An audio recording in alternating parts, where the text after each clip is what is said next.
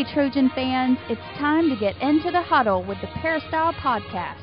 The Peristyle Podcast is your weekly ticket to USC football and recruiting news. Don't forget, you can download the podcast 24 7 at our new website, peristylepodcast.com. And now, here's the host of the Peristyle Podcast, USCFootball.com publisher, Ryan Abraham.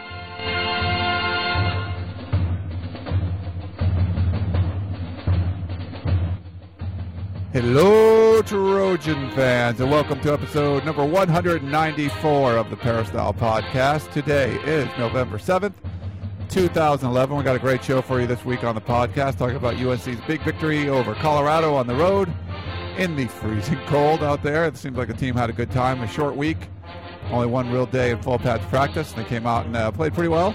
And of course, they got the homecoming game against Coach Sark, who Lane Kiffin has not yet beat. Uh, USC hasn't beat Coach Sarkisian up there. So we got to take him out at the Coliseum this Saturday for homecoming. I know a lot of people are going to be going out to that game, so we're going to talk about that a little bit. We have Coach Harvey Hyde joining us in the first segment with Dan Weber coming up later, and then Gerard Martinez answering questions all about USC recruiting. If you have any questions for us, we'd love to hear from you. You can drop us an email, podcast at uscfootball.com, or give us a call, 206 888 6755. That's our voicemail number. We have a few voicemail questions to get to today, as well as a bunch of email questions about the team and about recruiting. And as I mentioned, we love to have Coach Harvey Hyde on in the first segment and talk to him, get some get some knowledge bombs from Coach about what's going on with his team. Coach, how you doing? Hey, Brian, I'm doing great. Uh, beautiful day, a little rain on the weekend, and it clears up the leaves and cleans the cement. It's it's beautiful. It's a beautiful day, and it was great that the Trojans got a win and uh, on the road, and you know they needed to just go up there and and take their briefcase, get a win, and uh, see if you get paid. And they got paid by getting their seventh win. And I think that's what counts. We could talk about that, but let's talk about uh, tickets for homecoming and where they can get them. Yeah, if you need tickets, you can go to Southern California Tickets. They've been helping us out for years now on the podcast, sctickets.com if you want to go to their website or call them 1-800-888-7287. Tell uh, coach tell them coach Curtis sent you, right? You talk the coach coach sent you over, talk to Curtis, he'll take care of you. Concerts, sporting events at theater, anything like that. I know coach he's they've helped us out a bunch of times before. He really has, and I'll tell you, he'll take care of you. If the crowd can be like it was for Stanford for homecoming, it'll be absolutely fantastic against the dogs. Because the dogs are coming from Seattle, they're barking all the way. Coach Sark's coming to the Coliseum, and Coach Kiffin and them are good friends. It'll always be a rivalry. Not that it isn't anyway, but when these two guys slug it out, it really is. I'll bet you they've already betted on the bet on the game. Maybe dinner or something. No, no. Something. Yeah. like dinner, yeah, dinner. You know, one of those fancy restaurants you guys eat at. Right. Did you ever? Uh, will you ever make bets with other coaches when you were coaching? Never. Absolutely never. That's all I need to do is have some coach go in his locker room and say, "Do you know? Can you believe he had the nerve to call me up and said he was going to kick our butt?" So, uh, but uh, I've told coaches that in secrecy, you know, before the game, just to sort of rile them up and so on. I just say, "Man, what a great stadium you have." Too bad you don't own it. We are going to own it tonight. cool stuff. Well, we got a bunch of questions, so we might as well jump right into them. And uh, like we mentioned, it was a Friday night game, which is was kind of unique. You haven't seen that happen for USC in in a while, and not very often. Here's a question regarding that. Hey guys, just got a question about. Um, well, actually, it's an opinion about. Uh, I want to know, uh, Coach Harvey Hyde, your view on um, playing college football on Friday nights. I think Friday should be reserved for the high schools, and why do they play high school games on Friday night? You know, you don't see the pros playing pro football on Saturday, so just wondering. You know, I had a chance to. Well, if he's done with the question, you know, he doesn't have to go any farther because I agree with him 100%. In fact, I write a column in the local newspaper here in Southern California. I don't know where you're calling from, and that just happens to be my topic this week. I was thinking about that when I was watching the USC Colorado game, and I said, you know, college football is getting a little greedy. I mean, uh, Friday night is high school football night. I mean, why would you bite the hand that feeds you? all those athletes that are out there playing and so on. You know, they have all their car washes and, and donut sales and all the things they have to do to raise money for their cheerleader outfits and bands practice all the time and then college football comes up and plays on Friday night. You know, there's only one we- reason why college football plays on Friday night, and that's because of, you know, money. It comes uh, part of a TV contract. But I, you know, I agree with you. There ought to be a black, blackout date that no college football games on Friday night. Take people like myself. I love to go to high school football games. Where was I Friday night? Watching the SC Colorado game because I had to watch it. Not that I want I did want to watch it, don't get me wrong, but rather than being out and supporting a high school football game, I'm watching SC football or someone else. And there's a lot of games you say, "Oh, what a great game. I guess I'll just stay home and watch college football." I agree 100%. I think that night, Friday night should be reserved for high school football. Now, I don't know how many people believe that out there, but I believe that. I've been a high school football coach. I was a junior college football coach and a college football coach, and I'll tell you, uh, it's just as important if those kids, maybe more, because a lot of those kids won't have the experience of playing in college, and they have to go to work or go to the service or whatever their uh, situation is, or maybe they just not they're not good enough athletes to play on Saturday. So I agree with you, sir. No matter where you're calling from, I don't know if you're a parent or a coach or whatever, but me as an individual, as a former coach, I'm going to tell you I agree 100%, and that's going to be in my column this week. All right. Well, we'll have to check that out, Coach. Um, thanks for that question. Let's see. We have Kevin has a question. Is the move of Ross Cumming from linebacker to fullback the reason that the running game has really improved, or is Matt Kalil that good that he makes the unit go from a potential weakness to one of the strengths of the team? That's from Kevin. No, I don't. I don't think that that's what it is. I, I think always, yeah, he's improved it. You know, the fullback in the USC offense doesn't carry the football. If you ever notice that, he's never carried the football. They don't have one play for the fullback to carry the ball. He's either blocking back or receiver. He doesn't carry the ball at all. I don't know if that gives any formation tendencies or not, because I've never broke it down. I think it's all part of it. I think one thing that's happened with the SC running game, they've given it a chance and they built some confidence in it. And now the timing of the running backs and the offensive line have now developed this line had never played together as an offensive line before as far as a unit. Remember, the offensive line is a unit. I mean, they've got to talk to talk about it, recognize the the, the blocking, make blocking calls, defenses, and so on. And the timing of the back and the and the linemen are very important. That's one thing I wish they would have done more at Colorado has run more running plays as far as especially when those young backs had an opportunity to play to get the running timing down and so on to make it happen. Now, SC had a great game at Colorado, don't get me wrong, but the whole game plan was to go against their secondary, which was playing like against air. But again, you know, one thing good about what they established at Colorado, and I know I'm getting away from your question, was that it wasn't Woods for 14 catches. What it was is two touchdowns for Lee, two touchdowns for Woods, a touchdown for Carlisle on a screen pass, and Gr- Grimble on a tight end touchdown pass. That's what I liked. I know they set a record, but I like them spreading the football around where they can't just double team up on Woods and he needs he takes 14 hits or 15 hits or whatever he has to take too many hits for a young kid and now they have to cover the whole field but I think that's happened with the running game too. You don't see as much as altered altered uh, rotation by whatever you call it by committee. You're letting guys play and get their timing down and get a feel of the game and so on and get their licks in. And I think all that's come together now as far as a unit and there's more confidence there.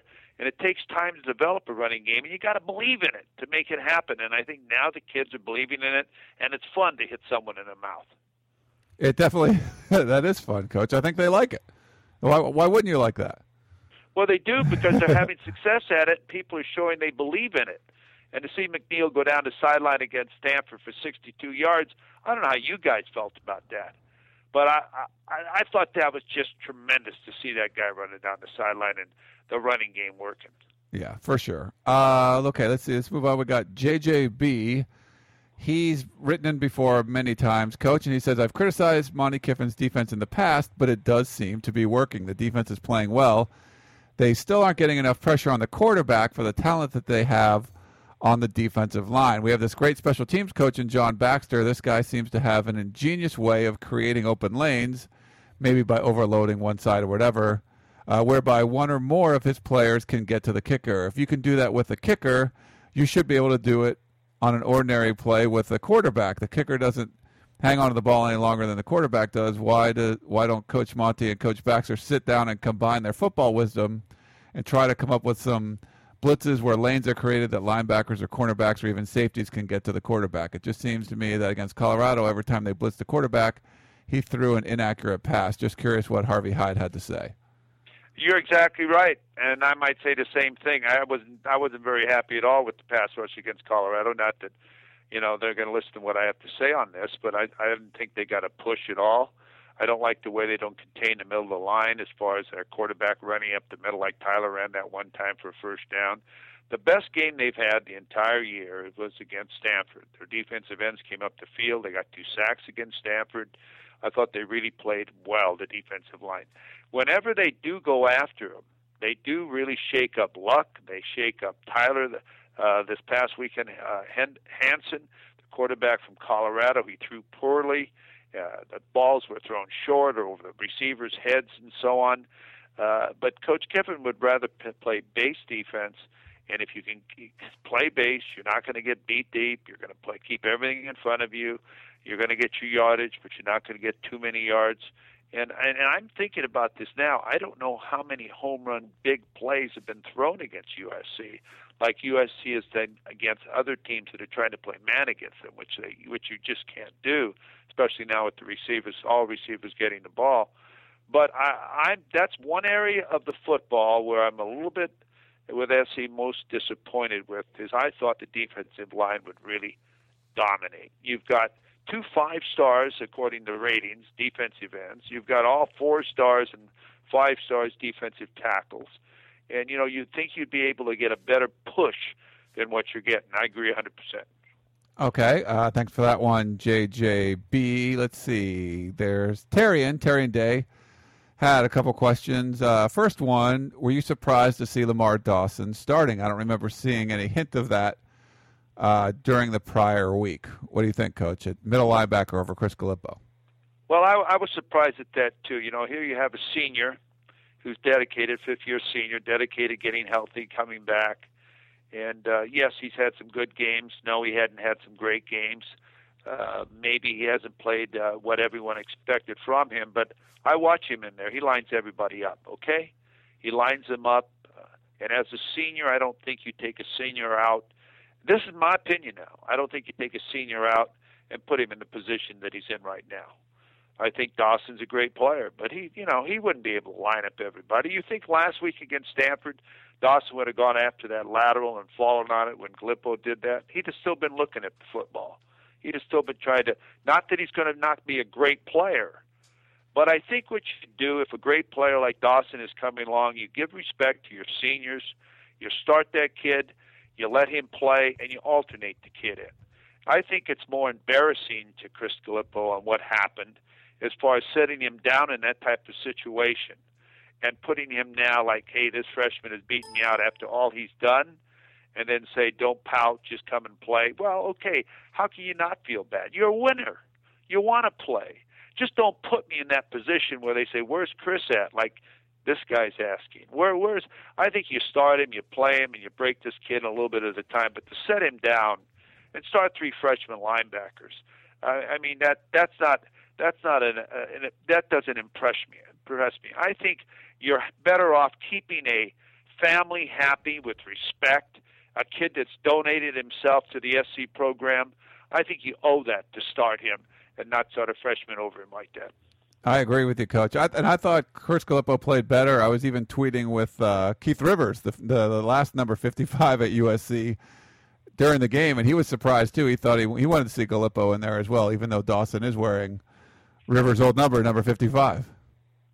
And, and I agree. You know, I think anyone who's played the game or anyone who's coached the game, or if you're a parent that has a kid playing the game, I'm not saying Dawson doesn't deserve to play.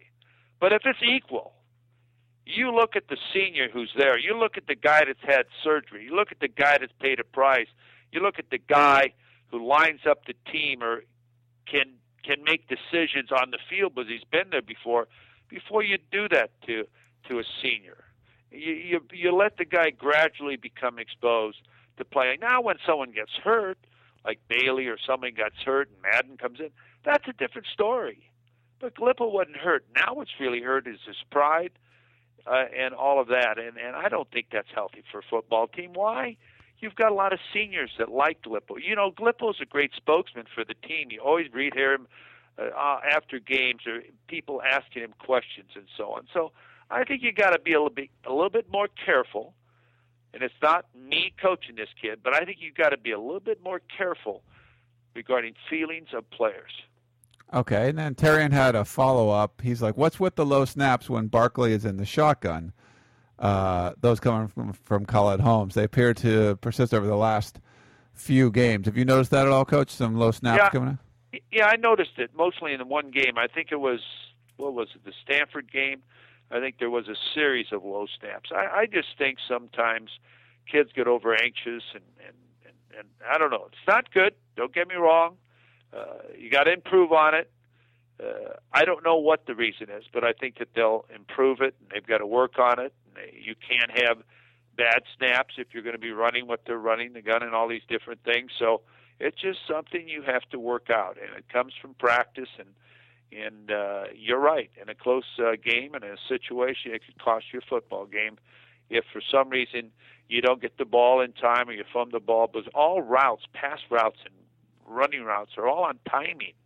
And if you're delayed and you don't throw the ball in the break, but you're trying to fumble with the ball and the snap and so on, it could cost you game.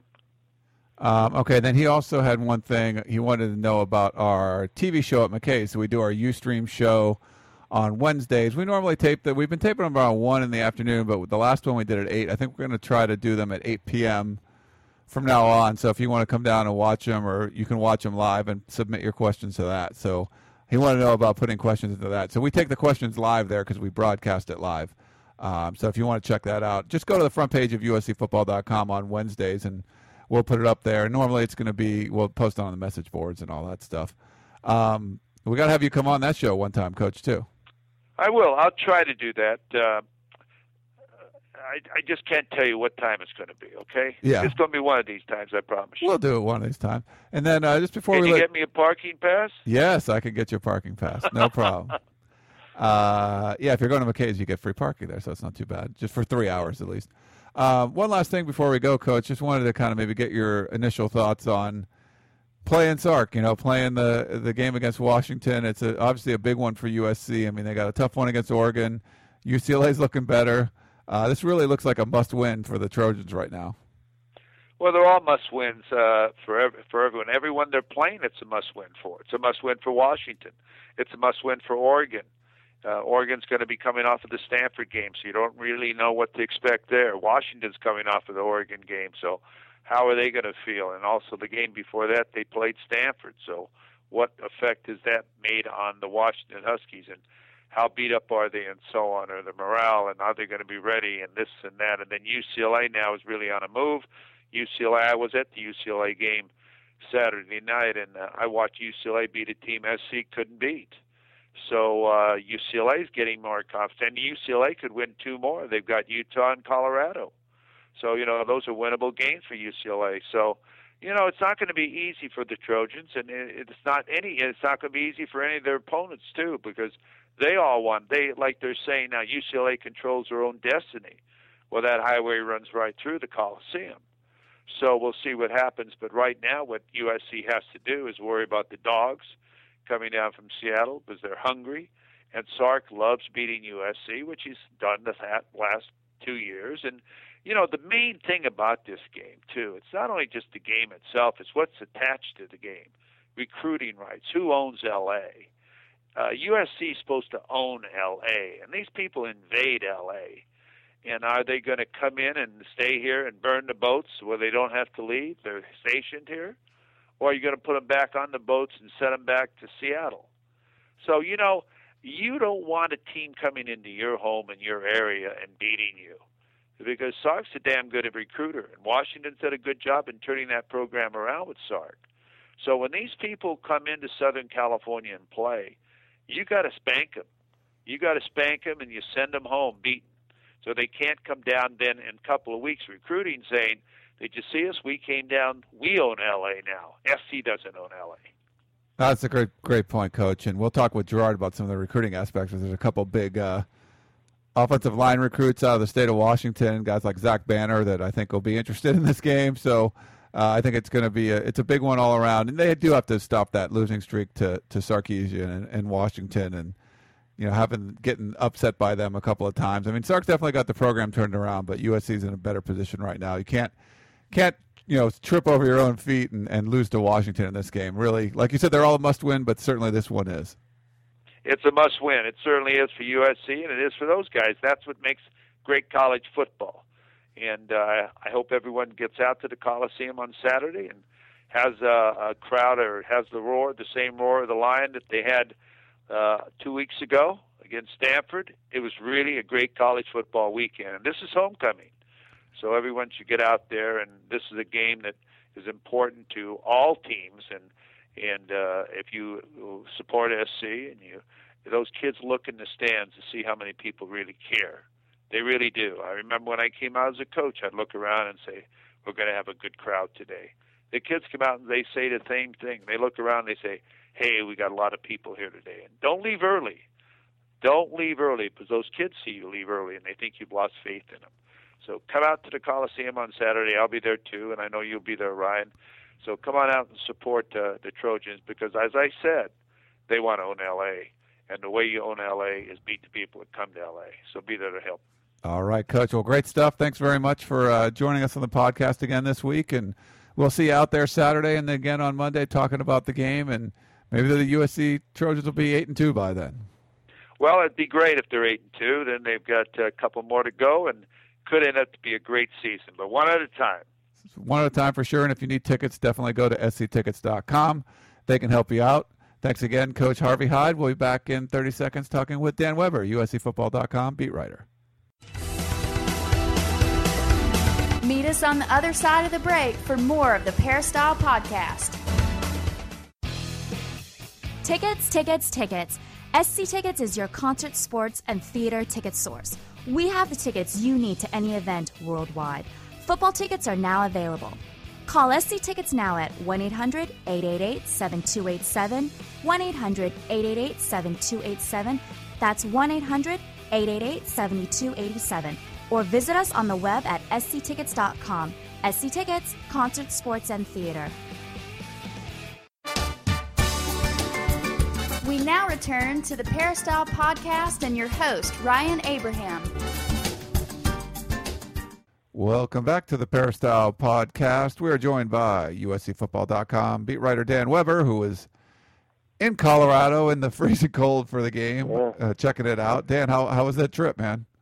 That was uh, interesting. Uh, the last time, uh, in 2002, the weather was almost as perfect as you could ever expect it. You know, uh, September, second game of the season, just perfect. Uh, this was not quite as nice, and and playing at night makes it. Although it didn't get as bad as it could have gotten, I thought it, it held up, and I thought they handled the weather really well. This these uh, young kids just don't seem to let stuff like that bother them. It was pretty impressive, and that's probably a good thing because uh, I think it was kind of uh, preparation for the game at Oregon in uh, a couple of weeks. Yeah, maybe a little, not a little wetter, maybe in Oregon. Probably not as cold, but we'll see what the Right. weather's like out there. But definitely getting some bad weather experience can help them up there in uh, Eugene. Yes, I think without a doubt. These guys don't seem to, you know, get thrown off, uh, you know, that much at all. They just kind of go out and play. It's kind of neat, especially uh, as young as they are. And uh, and Matt Barkley just does a great job, uh, you know, in, in terms of leadership right now. He's just uh, doesn't let anything uh, really bother him. Uh, well, we have some questions I wanted to get to. This one actually came in before the uh, uh, the game against Colorado, but it, I thought it was interesting talking about the second team quarterback. We did finally get something answered. We saw John Manoogian come in at the end of the game, but here's uh, here's the question he had. Yeah, hi, Ryan, Coach, Dan, uh, whoever is on the show this week. I know I missed the 31st show yesterday, but uh, work was slamming me, so I couldn't get to it. Uh, so I apologize if this question was asked and answered.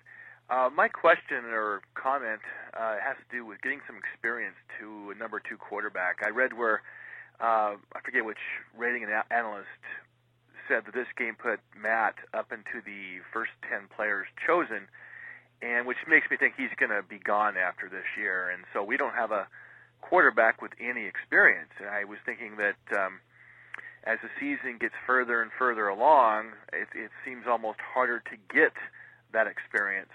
So maybe the coach or Dan uh, or whoever could comment on that. Uh, it seems like if, as if the Colorado game will be the perfect game to get a number two quarterback some significant game time. Anyway, thanks guys. Keep up the good work. Uh, I think what it points out is they're they're weighing you know these different uh, you know competing interests. Uh, is it worth it to uh, you know burn a red shirt? Uh, basically, the only quarterback that's really been prepared to play this year uh, is Cody Kessler. I think now that Jesse Scroggins is back and uh, has had you know most of the last two weeks to uh, kind of get up to speed, I think they've made the decision that they're not going to burn Kessler's red shirt unless it would be a situation where you'd need one drive to win the game, and he's still, you know, the only player that's really prepared to, you know, take a game over, or if they had to ha- have a, a, a starter, I think Cody Kessler gets that call. If they can get through the year without uh, burning his red shirt or Max Wittek's, I think they do that. And I think that's the decision that was made. Although, uh, and I don't think they think uh, maybe Scroggins has had quite enough time after being out for two months with that uh, thumb and uh, and right hand injury. And I think the the last thing was they really did want to w- reward John Manoogian, and I think that was the thinking. They they you know they have to start thinking, gosh, we can't get Matt hurt here. Uh, and I think they gave John. I think they told him uh, if you if we get the ball back, get ready to go in. So he had about oh I don't know 45 seconds to get ready to go into the game the other day. So uh, he was about as uh, surprised as anybody. Uh, but but that's kind of the I think uh, the other night that keeps them from having to make that decision, and maybe that gives them another week for Scroggins to uh, to get some practice experience. But I but I do think the decision is better not to burn a red shirt uh, that's more important right now than um, uh, than uh, getting you know end of the game uh, cleanup time experience for one of the players. And and from the things we're hearing, I wouldn't think it's an absolute uh, you know done deal that Matt's not coming back. Uh, I do think there's going to be some thought that if most of the players will come back, uh, you know, of the guys that could possibly leave, and if Matt, you know, even maybe himself would would kind of organize that, he really would have a shot at, at, at having the kind of year that would make you probably be remembered for the rest of your life uh, at, as a USC football player. And so I think there's some attraction uh, to that for Matt. Uh, so you know, I, I I think it's kind of been going back and forth, and I don't know that it's an absolute uh, you know slam dunk one way or the other. Uh, so uh, stay tuned. This is going to be interesting.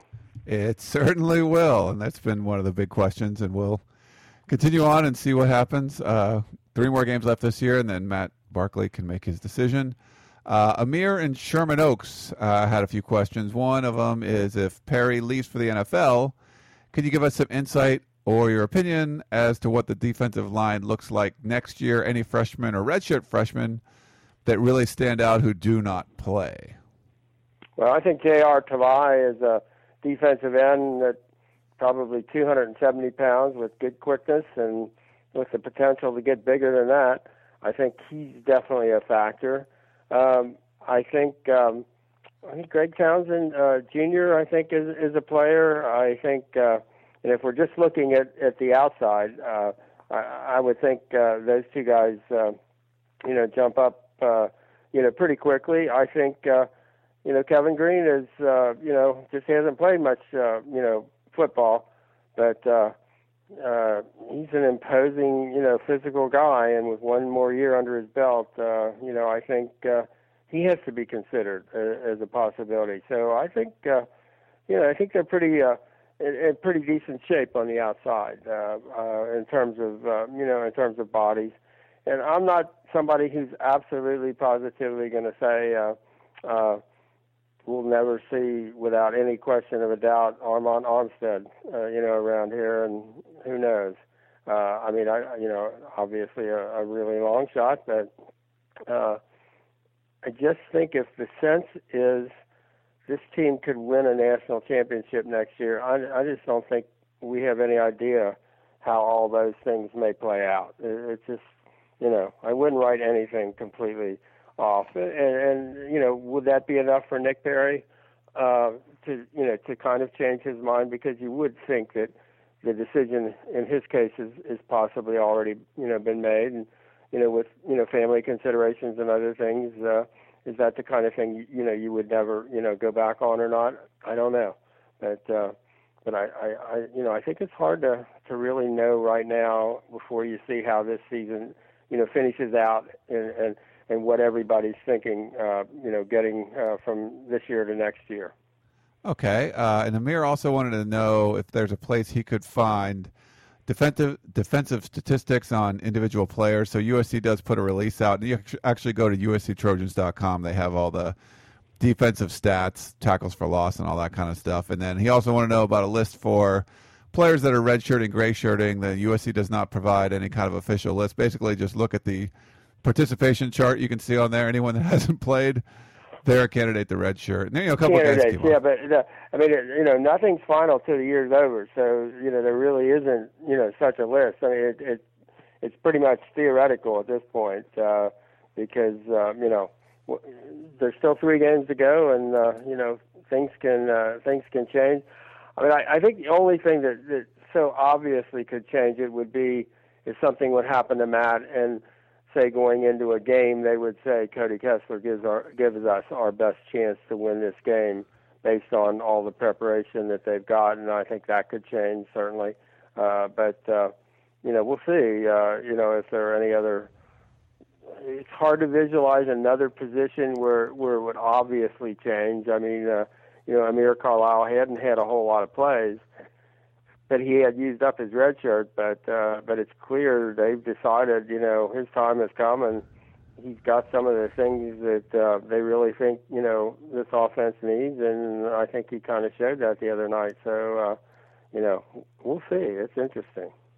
It certainly is. All right. Uh, this is an interesting kind of question, Dan. Speaking of things that are interesting, Dale from Port Isabel, Texas says something. I think we've talked about this a little bit, but maybe we can spend some time here for uh, for this subject. Does USC medical staff deserve scrutiny? First, we lose Jarvis Jones. This is uh, Dale talking, who now starts for the University of Georgia.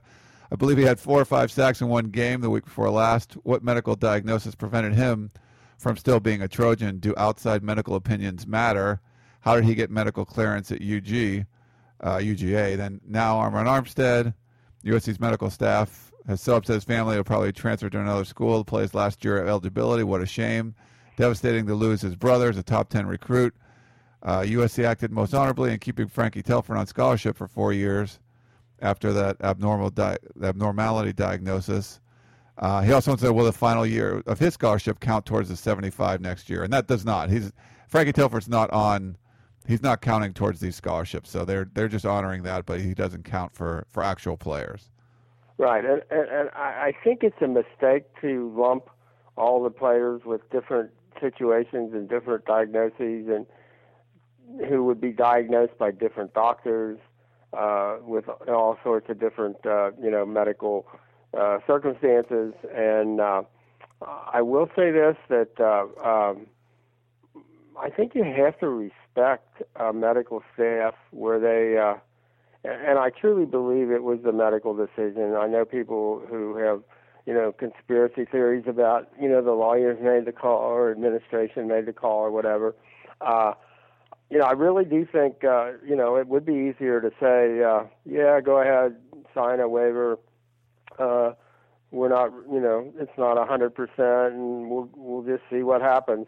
And uh, they could have done that, and they didn't. And I, I think, you know, essentially, uh, it's a decision to protect the um, the young man. I, uh, you know, in every case, uh, I think it's easier for a new um, uh, medical staff to clear a player who they haven't treated. If you haven't, you know, uh, diagnosed him with something, and if you, uh, you know, are looking at his records or your whatever, and, and he doesn't present any obvious problem, uh, uh, you know, you you can clear him, and ethically, I think you can clear him and feel like ethically you did the right thing. If you're, say, the USC staff, and you were, you know, his, his physician when he had a problem, and you uh, now are going to be asked to say, okay, now change your your diagnosis, or it'll probably be all right. Why don't you let him go and all of that? I think, uh, you know, I, I I think you know maybe the USC medical staff has taken a kind of a a bum rap here. Where the difficulty seems to be is if there's a real communication breakdown, and especially in the Armstead case and uh, it was difficult to follow um, in listening. Now, the USC can't come out and say anything. There are uh, federal privacy uh, laws, and they haven't been released uh, by the uh, Armstead family to say anything about what their uh, diagnosis was, uh, how much they absolutely feel like they know about uh, you know the situation going forward, and all of that. So we really don't know where the USC you know people are coming from. What we do know is that somewhere somehow there certainly seems to be a, a breakdown in communication between the USC people and, and, and the Armsteads. We know that you know they've got another you know at least another physician involved who sees it a different way. But you have to understand he was not you know the person treating arm you know or the persons treating Arm Armand in the hospital uh, when he went, you know, in there as an emergency, uh, you know, admit, and was in there for, you know, the better part of five days in March. So um, I, I just, and, and I, you know, having had, you know, my father's a physician and was a team physician. My brother was a physician. I was a trainer, actually, a, a, a college trainer for a few years after being a high school football coach. And it is not that easy, even if you know all the circumstances and you know everything that's involved to make some of these calls. So, you know, I really hesitate to encourage people to have a very strong opinion from the outside. It's just really difficult. So uh, that would be my. I would caution everyone from making uh, you know any absolute definitive you know statements about who did what, who said what, um, and I just don't think you can make a medical decision about one young man based on in any way his brother, who is a high school prospect. It just you cannot bring those two things together. They're in different worlds and different, and it's good that the USC people uh, didn't do that. I mean, uh, that would that would worry me more had that been a factor. Had you allowed the factor of his brother is a high school prospect that we're recruiting, and we might lose him if you don't have this particular diagnosis. That would worry me uh, more than the fact that they didn't, uh, uh, you know, haven't changed and and uh, uh, aren't aren't clearing him as of now. Uh, you just wish that they hadn't had this sort of communications breakdown where Armand and his family seemed to think that it was going to be okay uh, based on certain tests we don't even know if that was an impression given to them by the USC people for sure, or was that by uh, an outside physician. So I don't know enough, and I don't think anybody else knows enough, and we may never know enough just based on the fact that we're never going to be allowed uh, legally to hear what the USC physicians uh, decided and, and how they decided it. Okay. Uh, well, thanks for, for that one, Dale, out of Texas. And then uh, one last thing I wanted to mention, Dan. We had Harvey had talked about this a little bit playing on a Friday night. He wasn't a big fan. He likes to keep that for, for high school football, the, the players and coaches that feed college football and make that work. Um, but we have Mark and LaQuinta was like, just thinking when you get to interview Larry Scott, haha, here's a question. Why should USC agree to schedule two midweek games for a single season when other Pac 12 schools don't have to? And he says, "Oh, that's right. Nobody would watch WSU play on a Thursday or Friday game." Um, so he wasn't he wasn't real happy. He's exactly right. He's exactly right. And I, I think there really should be a prohibition uh, against the same school having to play two of those non-Saturday games, especially both of them on the road. Uh, and especially if you tie in the fact that one of them's going to be a night game in November in um, in Boulder, you know, two days after they, you know, got a had a blizzard, dumped 12 inches of snow, uh, and it's another world. I, it was interesting. The, the literally as I walked out of the press box Friday night, Saturday morning, I guess it was one o'clock their time. There was one living creature on the field, uh, and you really are on kind of the the edge of uh, uh, as, as much of a you know kind of a nice place in some ways and hippie uh, you know place in another you know that Boulder is that you're right on the edge of a mountain. And there was this the biggest fox we'd ever seen. It still had the lights on. And he walked the entire length of the field the only person only not person but the only living creature left in the stadium on the field was this fox that uh, according to the SID people it's like eh, that's not that that big a deal or you know they're random wild creatures that come in here all the time, and I'm thinking, eh, you know, on a in a November night, and you know, right after a blizzard, and another one was supposed to be coming in, and all that. That's probably not the best idea for scheduling. You know, if you and, and it's a difficult thing because, for example, it would be just as bad to be scheduling a Friday night game in Los Angeles. I mean, I think they're still working. I mean, I think they've all been told that you have to take one of those Friday night games every two years. And I know USC's looking at them and saying, look, that's crazy to play a Friday night game, you know, at 6 o'clock with the traffic in LA. How are people going to get to a Friday night game in the Coliseum? And uh, so I think that's still being discussed, but uh, it's not a great idea, uh, to be honest with you. And uh, we'll see how this plays out. But, but you know, and especially in LA, there are an awful lot of high schools that could be impacted by a USC game, you know, on a Friday night. So uh, we'll see. Uh, but uh, I'm not crazy about the Friday night game, and that's one of the, the I think things that, that helped them get the big TV contract is they said, you know, we'll be available for games like that. Uh, you know, you might not see LSU playing on a Friday night or Alabama playing on a Friday night, but you might see USC, and uh, you know, it helped them get the big bucks but then you pay for it uh, by having to play that you know that Friday night game. I mean, it's nice this week now. They got an extra day to get ready for Washington, but uh, uh, I thought they really should have a principle that if you're playing, especially if you're playing a second one of those midweek or non-Saturday games, both of them should not be road games, and you know they shouldn't come the week after on a short week where you also have to travel. Uh, I think they need to, you know, shore that up. Now they got a, a Saturday off before the Cal game, but when you're playing the Saturday before in a really big, tough game, and then you have to travel on a short week. I mean, basically they had two practices to get ready for Colorado, and that's you know that's going to catch up with you sooner or later.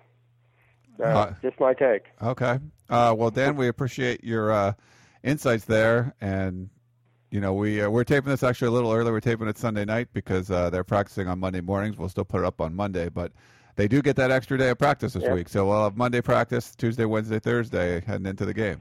And I think they might do some tackling this week. I mean, that was one of the things last week. It was so obvious they didn't really get to tackle last week.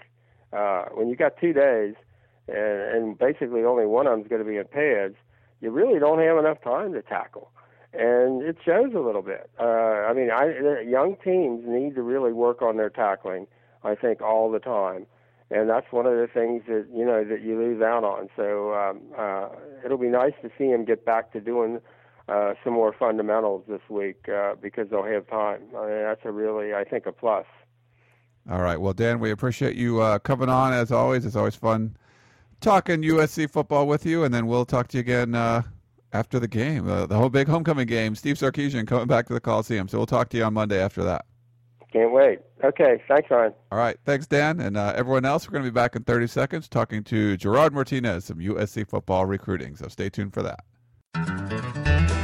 You are listening to the Peristyle Podcast from Los Angeles, California. Hey, USC Trojan fans, to get into the huddle of your Southern Cal Trojans, log on to USCFootball.com today for all the latest in Trojan football, basketball, and recruiting news. Ryan Abraham will give you an in depth analysis, recruiting updates, and will answer your questions every day on the message board. So, for all the latest in team and recruiting news on your USC Trojans, check out USCFootball.com, the officially licensed Southern Cal site of the Rivals.com network.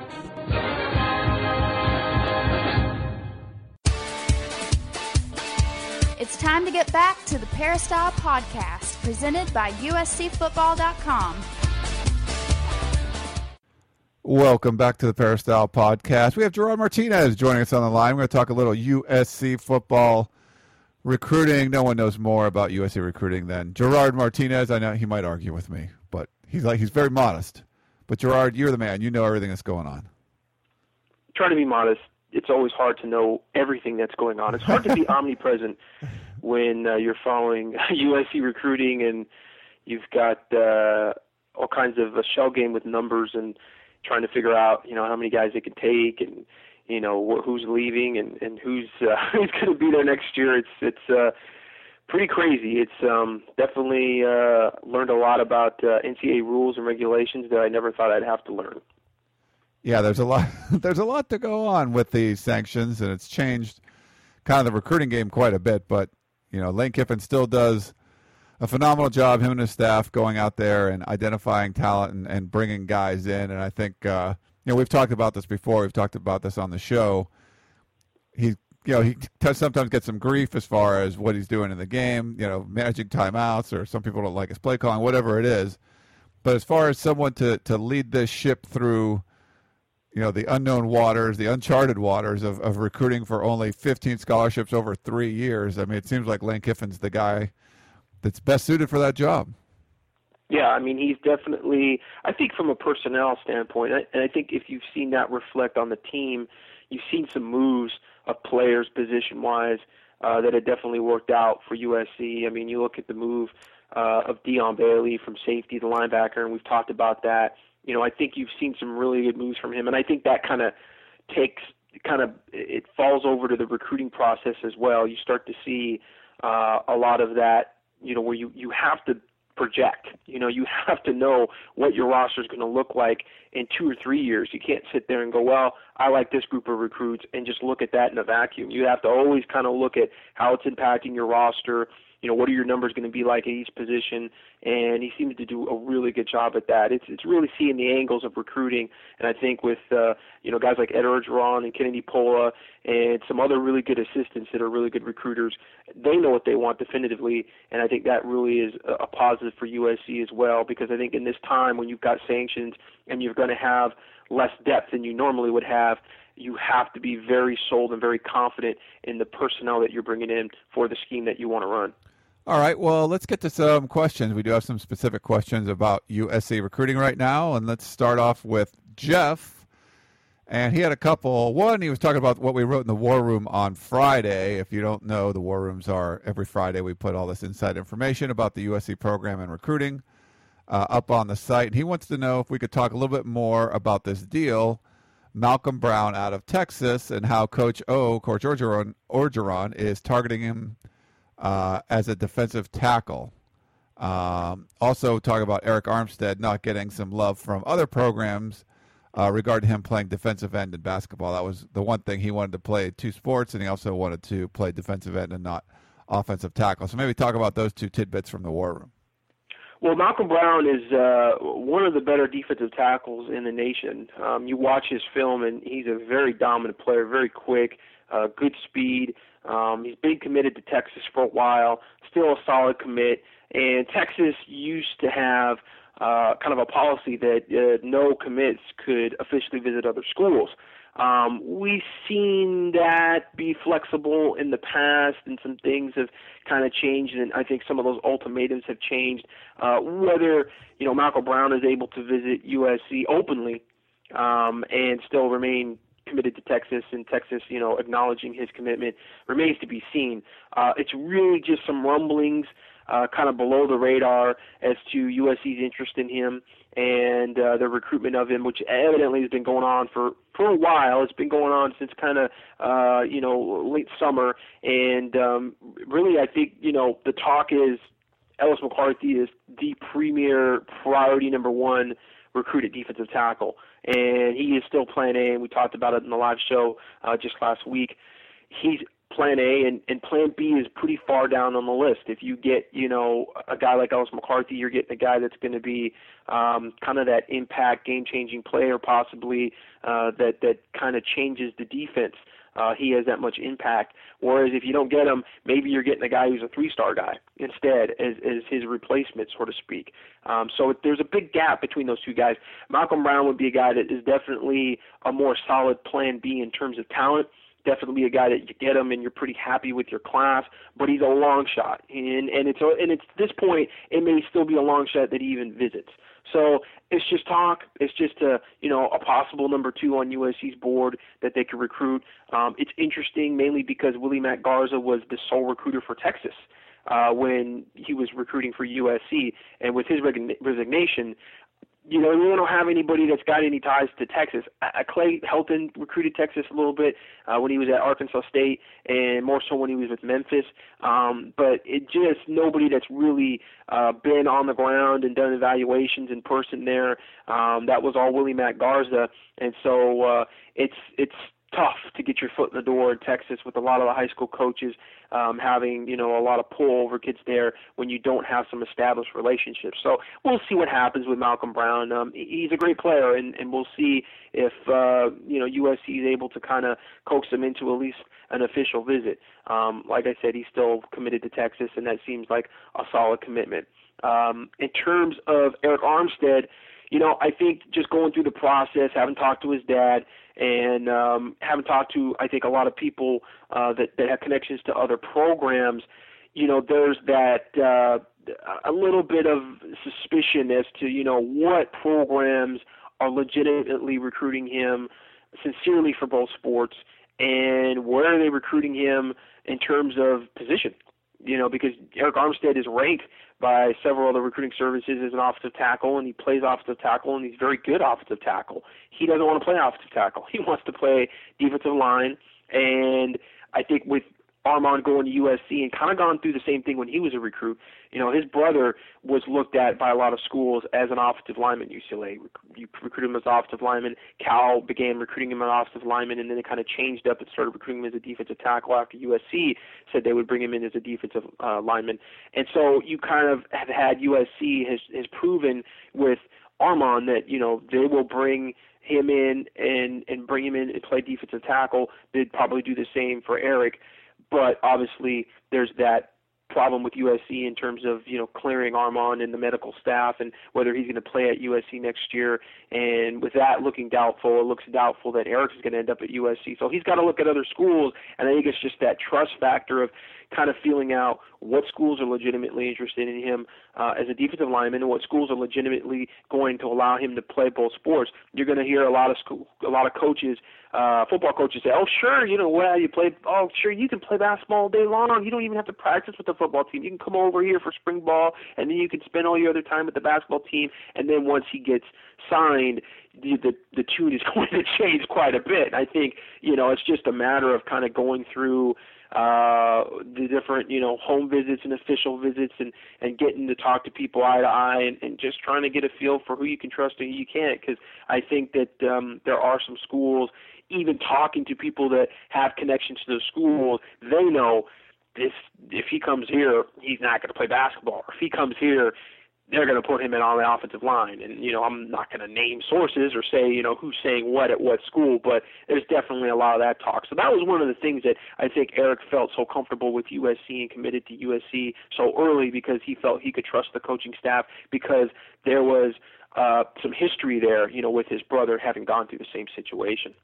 Okay, uh, thanks for that one. Uh, let's see. Jeff had a follow up, uh, and we also had a question, a late question that came in from Evan uh, on the front page of USCFootball.com. I don't want to butcher this guy's name. Uh, I think you know who I'm talking about, and Jared, I'll let you uh, give a shot at. Um, you you, uh, Ifeadi Odenigbo is uh, how I know how to pronounce the name. Uh, he's a defensive end from Centerville that could maybe play linebacker. There are some schools that like him at linebacker. He's he's pretty undersized uh, weight wise in terms of um, you know being a defensive end at 210, 215 pounds. He's about six four. So some schools are looking at him as a linebacker. But USC just recently offered him, and um, you know he had kind of narrowed his list of schools down uh, to just the schools he was going to visit. And USC really was kind of not in it, and just recently came with the offer and he did some research on the school. He's a very good student and uh, decided, you know, USC's got some pretty good academics. They've got a good football program. Um, you know, I want to look at them further. So uh, there's a chance that he comes in and, and, and maybe takes an official visit to USC. Uh, they're in the mix, you know, as, as far as he can say right now. It's not necessarily, um, you know, a, a done deal that he's going to be able to take that official visit. But he's looking at Stanford. Uh, he was actually looking at UCLA for a while, Notre Dame. So, you know, he's kind of looking at schools that have a good reputation in terms of academics. And, um, you know, another defensive end there that is an out-of-state guy, and we've talked about this again quite a few times, podcast, our live show that we have on Wednesdays. You know, if there's a dark horse for out-of-state recruit, if there's that name that they get that nobody's really thinking about right now, it's probably going to come from that defensive end position. You know, that's really where they've been recruiting out of state harder and and really not really throwing a lot of offers out there, mainly putting it on a guy like Noah Spence, five-star defensive end from Pennsylvania. Um, you know, you got Tyriq McCord, four-star defensive end uh, from Tampa, Florida. Um, you, you're really looking at those defensive ends being more the guys that it seems like they really want to hit, you know, that out of state button with. And um, you know, uh, Odenigbo seems to be another guy that maybe they could come in late with him and get on him. Um, they've done it in the past, and like we said, you know, a lot of people didn't think Lamar Dawson or Aundrey Walker or some of those guys that they got out of state towards the end of the recruiting year. Uh, USC really didn't have a shot at them, according to a lot of people, and um, and that was you know probably pretty accurate at the time. You know during November and maybe even December, you know that uh, USC really wasn't in on him too much, and and I know with Aundrey Walker, they stopped recruiting him for a better part of October, November, right into December, and it was really late December when he got a call from John Morton and they started recruiting him again because they need an offensive lineman. And so they kind of started picking it up, and they said, "Hey, man, we, we really want you to come in for an official visit." And you know, over the Army All American thing, uh, we still kind of thought, you know, there wasn't a real good chance that they were going to get him. And then, you know, I took official visit, and he loved it. And next thing you know, the kid's seriously looking at USC and ends up signing with USC. So late is never really too late with this coaching staff. I mean, they've been able to turn it on with guys like Anthony Sarao, um, you know, Lamar Dawson. There's been some some guys that they got last year that uh, they were pretty much uh, not in the running for up until this point. So, you know, we'll see what happens with Odenigbo. Okay, uh, that was Evan and Jeff that had questions on Odenigbo. Uh, JD in DC has some concerns with the offensive line recruiting. There was talk about the Fab Five before. Uh, he's saying, where do you think we stand now with the offensive line recruiting to augment uh, Max Tuerk, uh, Jordan Simmons, and uh, Chad Wheeler, who's really more of a EE uh, early enrollee project? Uh, that's what JD is saying. It looks like we're down to Zach Banner and Ronnie Stanley, maybe a long shot at Garnett if we crush Washington. It sounds like we need to land both of these guys. And he lists a few other guys saying Westbrook, Lacey Westbrook's off the table. No suggestion that Andrus Peat will visit and uh, Kyle Murphy looks like he's leaning elsewhere. Um, and he also mentioned Arik Armstead, who you already talked about. But where, where do you think USC stands right now as far as offensive line recruiting goes? Um, they're okay. You know, the Fab Five talk, I, I think, is is a little far fetched right now, mainly because I think you know Joshua Garnett was mentioned there, uh, six five, three hundred pound offensive lineman from uh, from Washington, you know, along with Zach Banner being from Washington, it's hard to really figure out what the real deal is with Garnett because he came out and and told everybody that he wasn't going to go to school on the West Coast, that he wasn't even going to visit officially any West Coast schools because he was going to go to college on the East Coast, and that surprised a lot of people. That surprised people in Washington, and so you know, is is he a guy that USC is is even in the running for? It doesn't appear to be. Um, is USC really recruiting him that hard? You know, I, I don't know that as well. So, you know, he being part of that Fab Five, I, think that kind of lessens the talk of the Fab Five to some extent, unless you want to start, you know, replacing guys. But, you know, that was the original talk. It was Garnett, it was Peat, it was Banner, it was Tuerk, uh, it was Simmons. So I, I think as far as that goes, I think I put that on the back burner can USC get five really good offensive linemen is, is, is I think more of the point. You know, can they get five guys, and really more importantly, can they get uh, two offensive tackles or two, at least two guys that can play legitimately offensive tackle because that's where they need bodies, they need talent because of Matt Kalil possibly leaving early, and the fact that they just don't have a lot of offensive tackles on the roster. They've got a lot of very good interior guys, and it's kind of reflects almost what's going on in the defensive line as well defensive line's got some good interior guys. You've got some good one shade guys, some good players that you would have playing defensive tackle, maybe over the center, maybe over that one gap. Um, you've got you know Antwaun Woods, who I think is going to be a good player for USC. Uh, you've got J.R. Tavai, who's going to be a very good player for USC. Um, you've got uh, Christian Heyward, who could maybe play some three technique, but also a guy that's kind of a little more of an interior guy, a little more of a, a run stopper guy, uh, long arms, um, very good player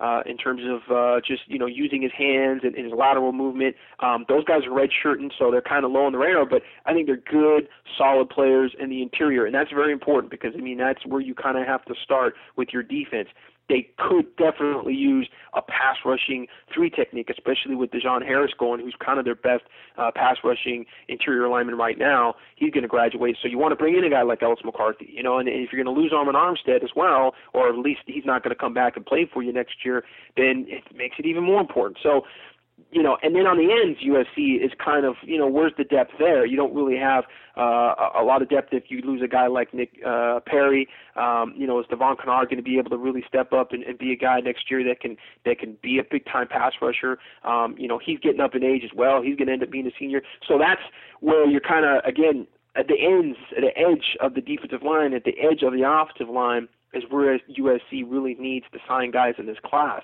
And so, you know, you've got Jordan Simmons in there who could maybe play some offensive tackle. We've talked about that ad nauseum.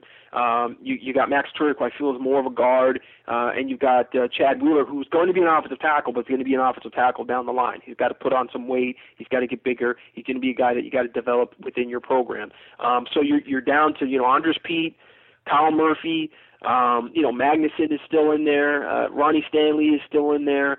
Uh, I, I kind of get the feeling that Magnuson is probably not. I mean, he might might be able to play offensive tackle, but I kind of really look at him more as a center. He's committed to Michigan right now. Feels pretty good about that commitment.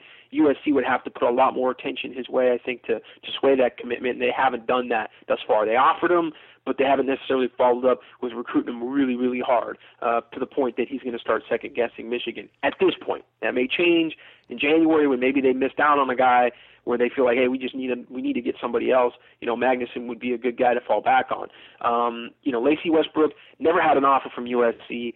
That was just not true, False. and we reported that as untrue on the website. Um, so you know, a, a, a good player, but a, a player that's you know he's got to develop a lot more and, and, and get better, and, and maybe down the line he ends up being a really good player. But he's not in the same conversation as a guy like Murphy or Andrus Peat, and I think that's really where USC is make or break if this is a really special offensive line class. It depends on whether they get Andrus Peat or Kyle Murphy. Kyle Murphy seems to be leaning to Stanford. Haven't been able to talk to him in a while since the USC Stanford game and, and really gauge, you know, if he's got any different opinions about USC. Haven't seen that game, um, but it, it kind of seemed like Stanford was his kind of number one unofficially for a while.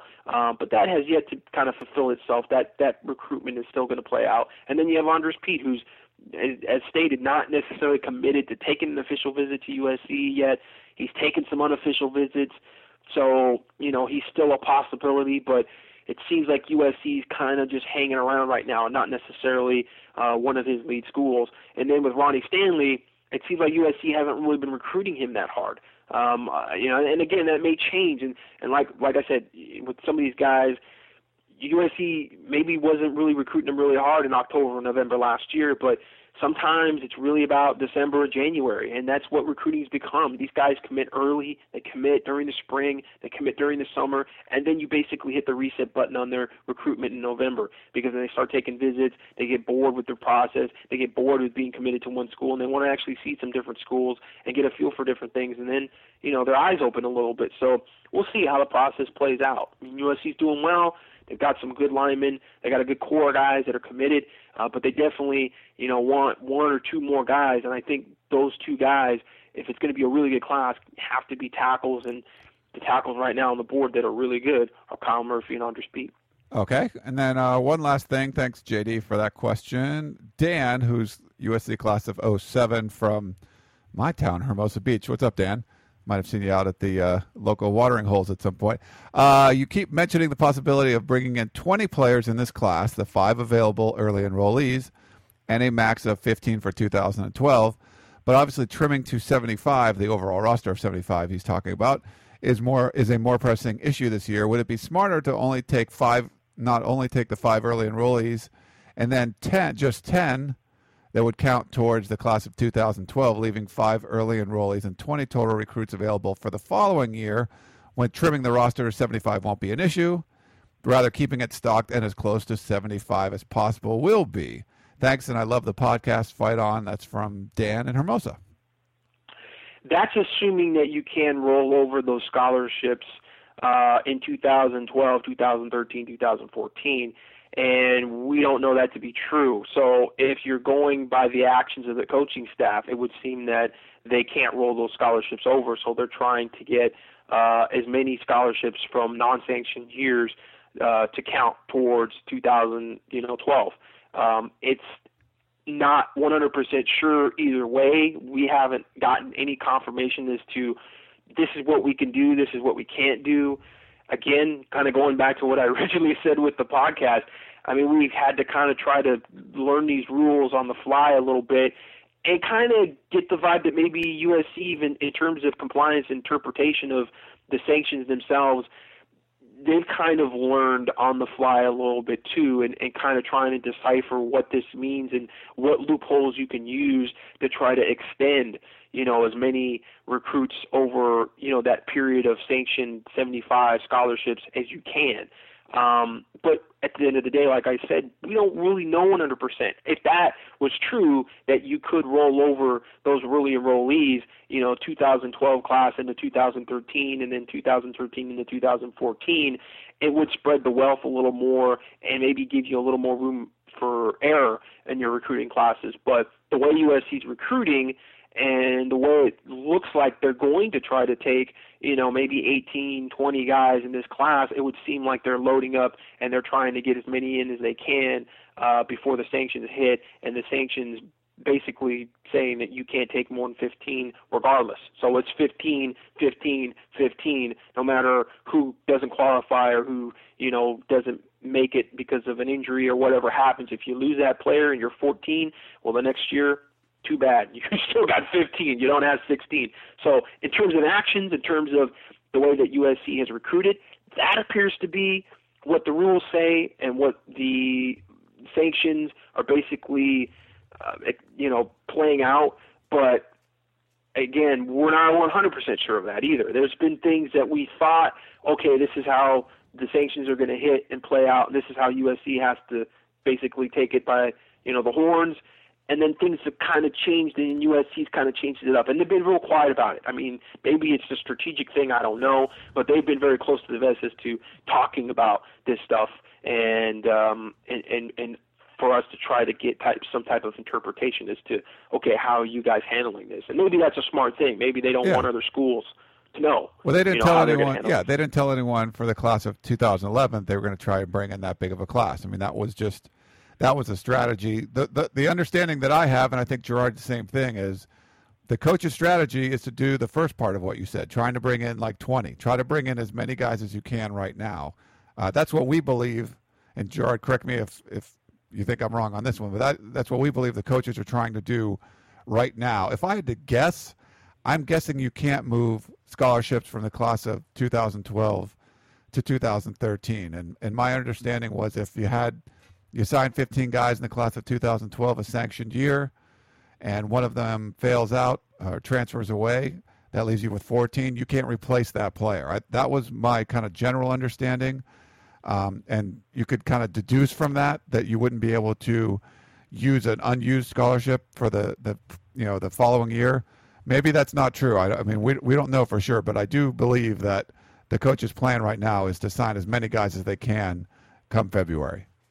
Yeah, and try to make sure that they come as close to that 75 as possible. Um, you know, 85 scholarships truth be told, a lot of teams don't hit that 85 with 85 guys that you've recruited. It's usually more around 81, 82, and then you have a few scholarships that you use for walk-ons, and you never really usually play at that 85 uh, as as you know 85 guys that have signed letter of intents for your school.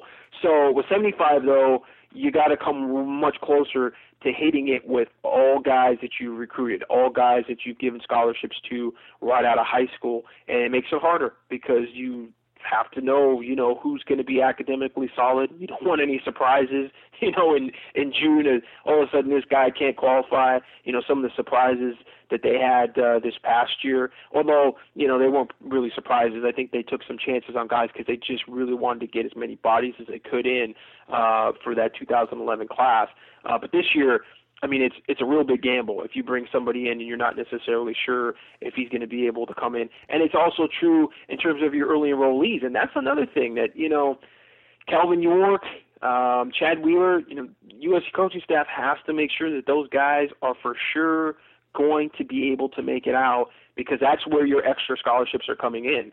You know, that's where you're able to carry over from that non-sanctioned year uh, of 2011, which is what you know these guys for 2012 that are early enrollees count towards. You got to make sure those guys do make it early because all of a sudden you start to put it into that 15 pool that you have for 2012, and that can't fluctuate at all. At least again, how we were interpreting it, that can't fluctuate. So, um, you know, there's there's there's a lot of interesting talk, you know, as to to what's going to happen with with certain guys and whether you know they can get in early or not. Um, I know with uh, Arik Armstead, you know that's kind of an interesting situation for him just because you know he's now kind of looking at schools again and he's got to figure out do I want to be an early enrollee considering that I haven't really looked and researched any of these schools until now until I decommitted from USC I haven't really seriously looked at a lot of these schools um, and and you're all of a sudden instead of working with you know three months and you got a whole other month to take visits now all of a sudden you're working with two months, and that time is ticking,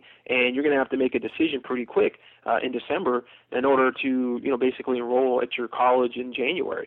So that's another interesting you know kind of aspect to this is making sure not only you are 100% with the guys that you're taking that are your 15, but for this class those guys that are early enrollees make it in because USC had a couple misses on early enrollees last year uh, that that you know JUCO guys that they recruited late in the process that they thought they would be able to get a shot in, uh, and they couldn't get in, and it and it went from you know them having like 33 or 34 guys that they could bring into the class.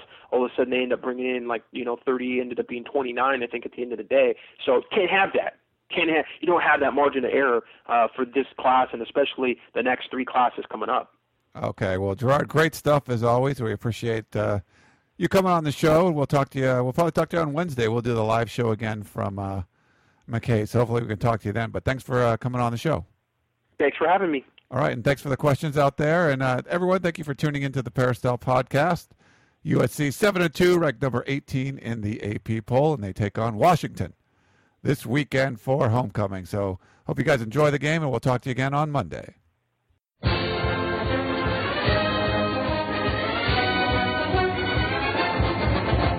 You've been listening to the Peristyle Podcast presented by USCFootball.com. Be sure to tune in next week for the latest news on Trojan football and recruiting. And don't forget, you can automatically download the podcast directly to your iPod or MP3 player for free. Just click the iTunes link on peristylepodcast.com or search for Peristyle Podcast at the iTunes Music Store.